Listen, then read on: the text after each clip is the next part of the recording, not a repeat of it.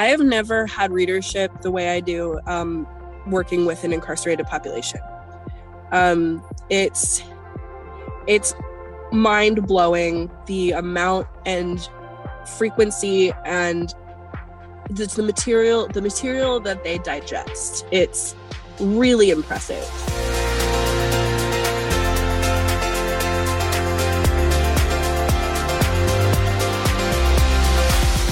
Hello, friends, and welcome to season five of the Future Ready Librarian podcast series, Leading from the Library. This is a podcast for all librarians, wherever you are in your journey. It is filled with amazing guests, important topics, and engaging conversations that will inspire, engage, and support all of us as future ready librarians. I am your host, Shannon McClintock Miller. I am the district teacher librarian at Van Community School in Van Meter, Iowa, and I serve as the Future Ready Librarian spokesperson. I have the pleasure of working within my library and school community and also with others around the country and world through Future Ready Librarian events, conferences, consulting, writing, and more. I am honored to bring these voices and the work of others to our podcast and to all of you.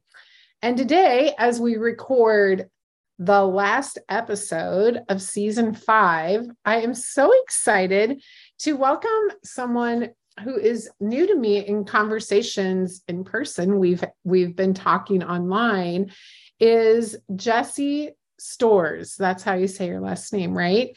And when Jesse reached out to me, I was so interested in hearing her story and having her on the podcast because she works in a youth detention facility as the librarian and today wants to talk about books breaking barriers. And I just can't wait to talk to you, Jesse, and to hear your story. So let's just start by having you introduce yourself and tell us a little bit more about you and your amazing job. Hey there. Um, so my name is uh, Jessie Stores, and I also um, I go by Miss Stories. Uh, I've been going by Miss Stories for about four or five years now um, pretty much ever since I became a librarian, but it started to really stick, uh, especially with my kids. And um, that kind of helped out um, with me starting to move toward branding. Um, you know, we want to get as much visibility as possible as, uh, as librarians. Um, so I I started working as a teacher librarian five years ago. And then when the pandemic hit, I moved into a new position working in a youth detention facility um, and started as a teacher librarian really putting in the california model school library program that the the the facility already offering but they needed a certificated librarian. And so i ended up being that certificated librarian which was really cool. Um, i'm technically the only librarian for my entire district. Um, i work in a county district um, and i really i work for court and community schools. So these are schools that kids uh, a lot of foster youth a lot of um, kids who are reacclimating back into the environment after being incarcerated um, and then our senior extension and continuation programs. Um, so a lot of alternative ed. Um, i've kind of been moving toward teaching alternative ed for a long time and now i'm finally like really in it Wow, that's like you have a really interesting background. And so, were you a librarian before you became a librarian here? I was. I was a librarian at a public school here in Sacramento, um, and it was a great experience. And I, I loved that job, and I honestly would never have left that job if not for for this experience because I'd been wanting to work for the county for so long. Um, mm-hmm. I that was hard. It was really hard to leave that library. Um, I was also a librarian in South Korea. Um, I was the English librarian for a private school in South Korea when I was teaching there. Um, and that kind of got me started in there. But um, I've always been an English teacher. Um, so being an English and English language teacher kind of got me started with literacy. Very cool. What a great background. And you have so many experiences that I'm sure really help you as well when it's not only being a librarian but just having those connections like with kids i i love that i had great conversations today around a book with our third graders just about you know going to india and travels and people that you meet and so i'm sure especially with your name i love miss stories that's so great i think that's so fun too so, Jesse, when you said and you um, stated that the title of the podcast, I love it Books Breaking Barriers Learning to Lead a Library in a Youth Detention Facility. And so, what does that mean to you, the books breaking barriers? I can't wait to hear how how you library within your school. So that's an interesting one because there are a lot of programs around that are actually their books breaking barriers projects and a lot of them are donations and things to help students and especially incarcerated youth get books. Um, but one of the things that i see as a pattern is that they're not getting the appropriate books. And so they're getting a lot of donations, which is wonderful. And they're getting a lot of different types of books, but a lot of them are old, a lot of them are outdated. Mm-hmm. They are not reflective of their culture and their lifestyles. And so when I have students come in, they initially just want to read Diary of a Wimpy Kid, which is wonderful. I mean, you should always read Diary of a Wimpy Kid, especially if you're coming from a place of trauma. But there's also so much more. And so those barriers that they've put up for themselves of I just want familiar books. I just want books that I know about. Um, those are going to get broken down because I have other materials for them. And so in my partnerships and in my collaborations, I'm trying to provide for them more materials so that they can not only work on learning about new books and encourage that love of reading, but they're also building literacy secretly. Yeah. Do you have a lot of great readers within your library? I do. I have never had readership the way I do um, working with an incarcerated population. Um, it's it's mind blowing the amount and frequency and it's the material the material that they digest. It's really impressive. Um, i have i have kids who will check out a stephen king book and will read two giant stephen king books in a week. Wow. It, part of it is yes they have a lot of time but the other part of it is just interest. And then they start knowing what they what they want to read and bring it back to me in a well do you have this? And i'll get lists that i try to fulfill. And when i can't fulfill it it's always just it's so like oh i wish i could fulfill all of this but we don't have this book. And you know trying to get those books for them it's always an ongoing challenge but it's really awesome. Oh that's great. So how many kids do you serve again? Um so we have a really really high in and out rate. Um at one time we can have probably about 90 to 110 students in the facility. Um, I work with students who are students and students who are um, still in the system but are uh, adult age. Um, so I have kids approximately, uh, so the youngest I've ever gotten was sixth grade to uh, community college level. So you must have a fairly large collection, huh? I do. I was just actually lamenting that I need more middle grade books um, because we've never had very many middle grade books, but um, we have a humongous collection of books. Um, we actually just got an electronic catalog. Um, so we are now finally using Follett. Uh, we're trying to. Um, we're still, it's still not in active use, um, but I'm cataloging nonstop right now. Oh, that's awesome. So you didn't have a electronic catalog before. So your nope. cat Oh wow. What a job. But you'll love you'll love using Destiny because it, it makes it so easy. And so do your kids have access then to technology? Like is that part of your role too then with your students? Um so it was kind of weird. So I used I used Destiny at my last school. Um I love using Follett I love using electronic cataloging, but here we don't have uh, we don't have very reliable access to Wi-Fi because we're in a facility. And so the students don't really have they can't log on to a computer like normally people can just go log on to a computer and that's that. Um, our systems have to be locked down because we work with incarcerated populations. So we have very limited use to, of technology, which is interesting because I'm the tech the site technology resource person and the media teacher. So most of my stuff right now is me trying to learn how to be a mediary between the students and the computers so they can actually use a computer but without their hands. Oh, wow. It's That's, very interesting. What a challenge. I know I I think about all the technologies. I mean, some things that we use like 3D printing or like our merge cubes and AR and things that maybe don't require them to actually use like a cloud-based um, program, but that is a challenge too. It is. Um, I am currently working on our our makerspace, and and we we do have a 3D printer. We do have a Cricut.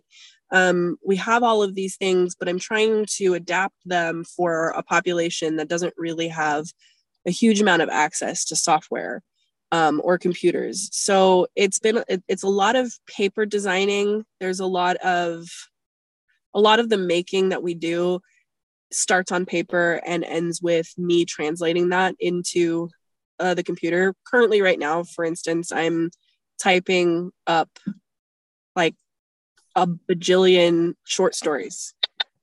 Um, and only so that the kids can see them and read them. Yeah. Wow, they're so lucky to have you. Oh, thanks. I I like being there. It's it's a lot. It, it can it can be a lot of work and sometimes that work can be frustrating, but without the Wi-Fi, without usable technology, but trying to find the workarounds is kind of neat. That is really neat. And then do you also like is your role to supporting the teachers and like collaborating with them? Um yeah. And, yep. Mm-hmm. Doing it all. Yep.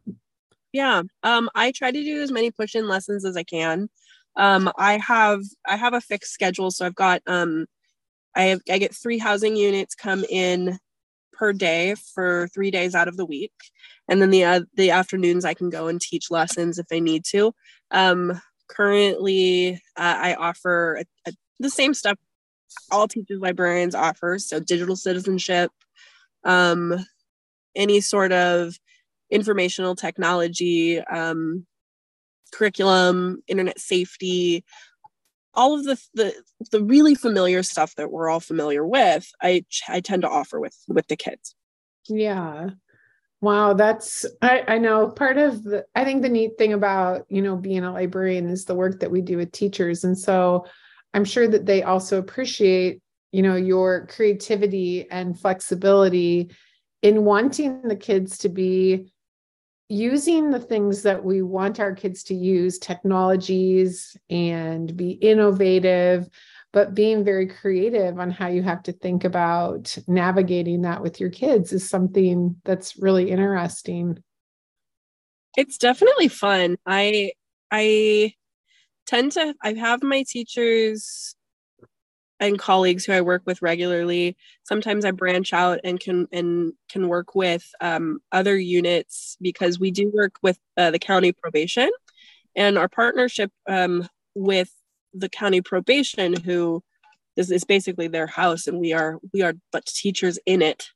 Um, working with probation closely i'm able to kind of figure out how to make my programs a little bit bigger um, and they get more input so it's it's neat to be able to get input from educators and staff um, well and do you have connections then with the public libraries too Absolutely. I love working with my public library friends. Um, my colleagues at the public library are really great because I'm able to issue library cards to the kids. Um, and I do have uh, I have one friend over here at the public library. If I if I email her and I'm like, hey, I've got this kid, he's getting released. I need to get him a library card before he gets out. She does it in a heartbeat. And it's really cool because I can put the put the library cards safely in their personals and upon release they have their hard copy library cards and a packet of information on how to use things like Libby and Hoopla. Um, and they especially like it because they they immediately have access to TV. Yeah. That's really great though. Yeah, because I mean, especially when you develop readers, like you're saying, you have so many kids who are readers, you want them to continue that, you know, when they when they do leave you. And think of the impact that that you're having within your library on these kids probably for the rest of their lives. I hope so. And I I really always want them to have access to more stuff. Like yeah. We, if we don't have all the all the Naruto comics, like I want them to be able to get the rest of the Naruto comics. I don't want them to just be limited to what we have. And because our kids, some of our kids are in there for a rather long amount of time, I often feel like our collection can get stale. And I'm like, oh, I just wish I had more, but there could possibly be more. You know, I, yes. never enough, never enough. Ah, is your so do the kids come to the library and like hang out and get to like be with you too in the library? Like that's it's that um, be... there are definitely limitations and restrictions. Um, but they I get I get them uh, about four at a time and then they rotate in. They get about 10 minutes. Uh, each each group of four gets about 10 minutes before they leave again and i run i run my program so whatever whatever activities we're doing or games that we're playing inside the library at the time. Oh that's uh, awesome. yeah, i want to so, come to your library and see it. It sounds like a fun place to be. I like in there for sure. There's music and it's nice to you know have just a different environment so they they can get out of you know their their day spaces and areas that they are doing their time and just have a break. Oh, that's really great. What an inspiration you are. Like that I think that that I love this story and I love that you reached out because we all need to hear these great stories of of librarians and libraries. Thank you for having me. It's really really fun to talk. It is. It's so fun and if people wanted to find you online, where could they find you at? Okay. Um, let me pull that up. Um, so my you can access me at tinyurl.com slash capital Y D F capital L I B. So tinyurl.com slash YDF lib. Awesome. I know. I know that we'll have people who are are looking for you. I, I keep thinking in my head too, listening to you, that have you ever had any authors like connect with your kids like online? Because your kids would probably love that. I've had I've I've I've had some I've had authors reach out. I've talked to the authors and then nothing really came of it for whatever reason and it wasn't anybody's fault. Um, but I really, really would like to have that like I can author- see I can see them loving that. That would be a neat it, thing. Super cool, especially if we could get it in person. I know oh. that that's difficult, um, especially working at a YDF, but they it would make the kids super inspired, I think. Oh, that would be great. Well, we'll look for those connections for you, Jesse, and just follow your story and and reach out to if there's ever anything that you need from all of us because I think the work you're doing is amazing. So thank you for joining me today and we just appreciate everything that you shared. Thank you, Shannon. Thank you for the resources as well. And uh, thank you for everybody for sharing your resources online. I think we can all agree that it's really helpful to have that community. Yeah, one great thing I think that we got better during COVID was the way that we share. So I love that part. the community that we have. I love it. Well, everybody who is listening, you'll be able to find Jesse's information. Also, we'll attach that and also a certificate of professional development that you can download and fill out. As always, thank you to all of our librarians and listeners for joining us for this episode of the Future Ready Librarian podcast series, Leading from the Library. And a very special thank you to our sponsors, Follett. You make a difference in our library school and within our lives and that of our students every day. We appreciate everything that you do. I hope that you can take what you learned in today's podcast and put it to use within your practice as a future ready librarian. Until next time, friends, keep finding ways to lead within and from your library.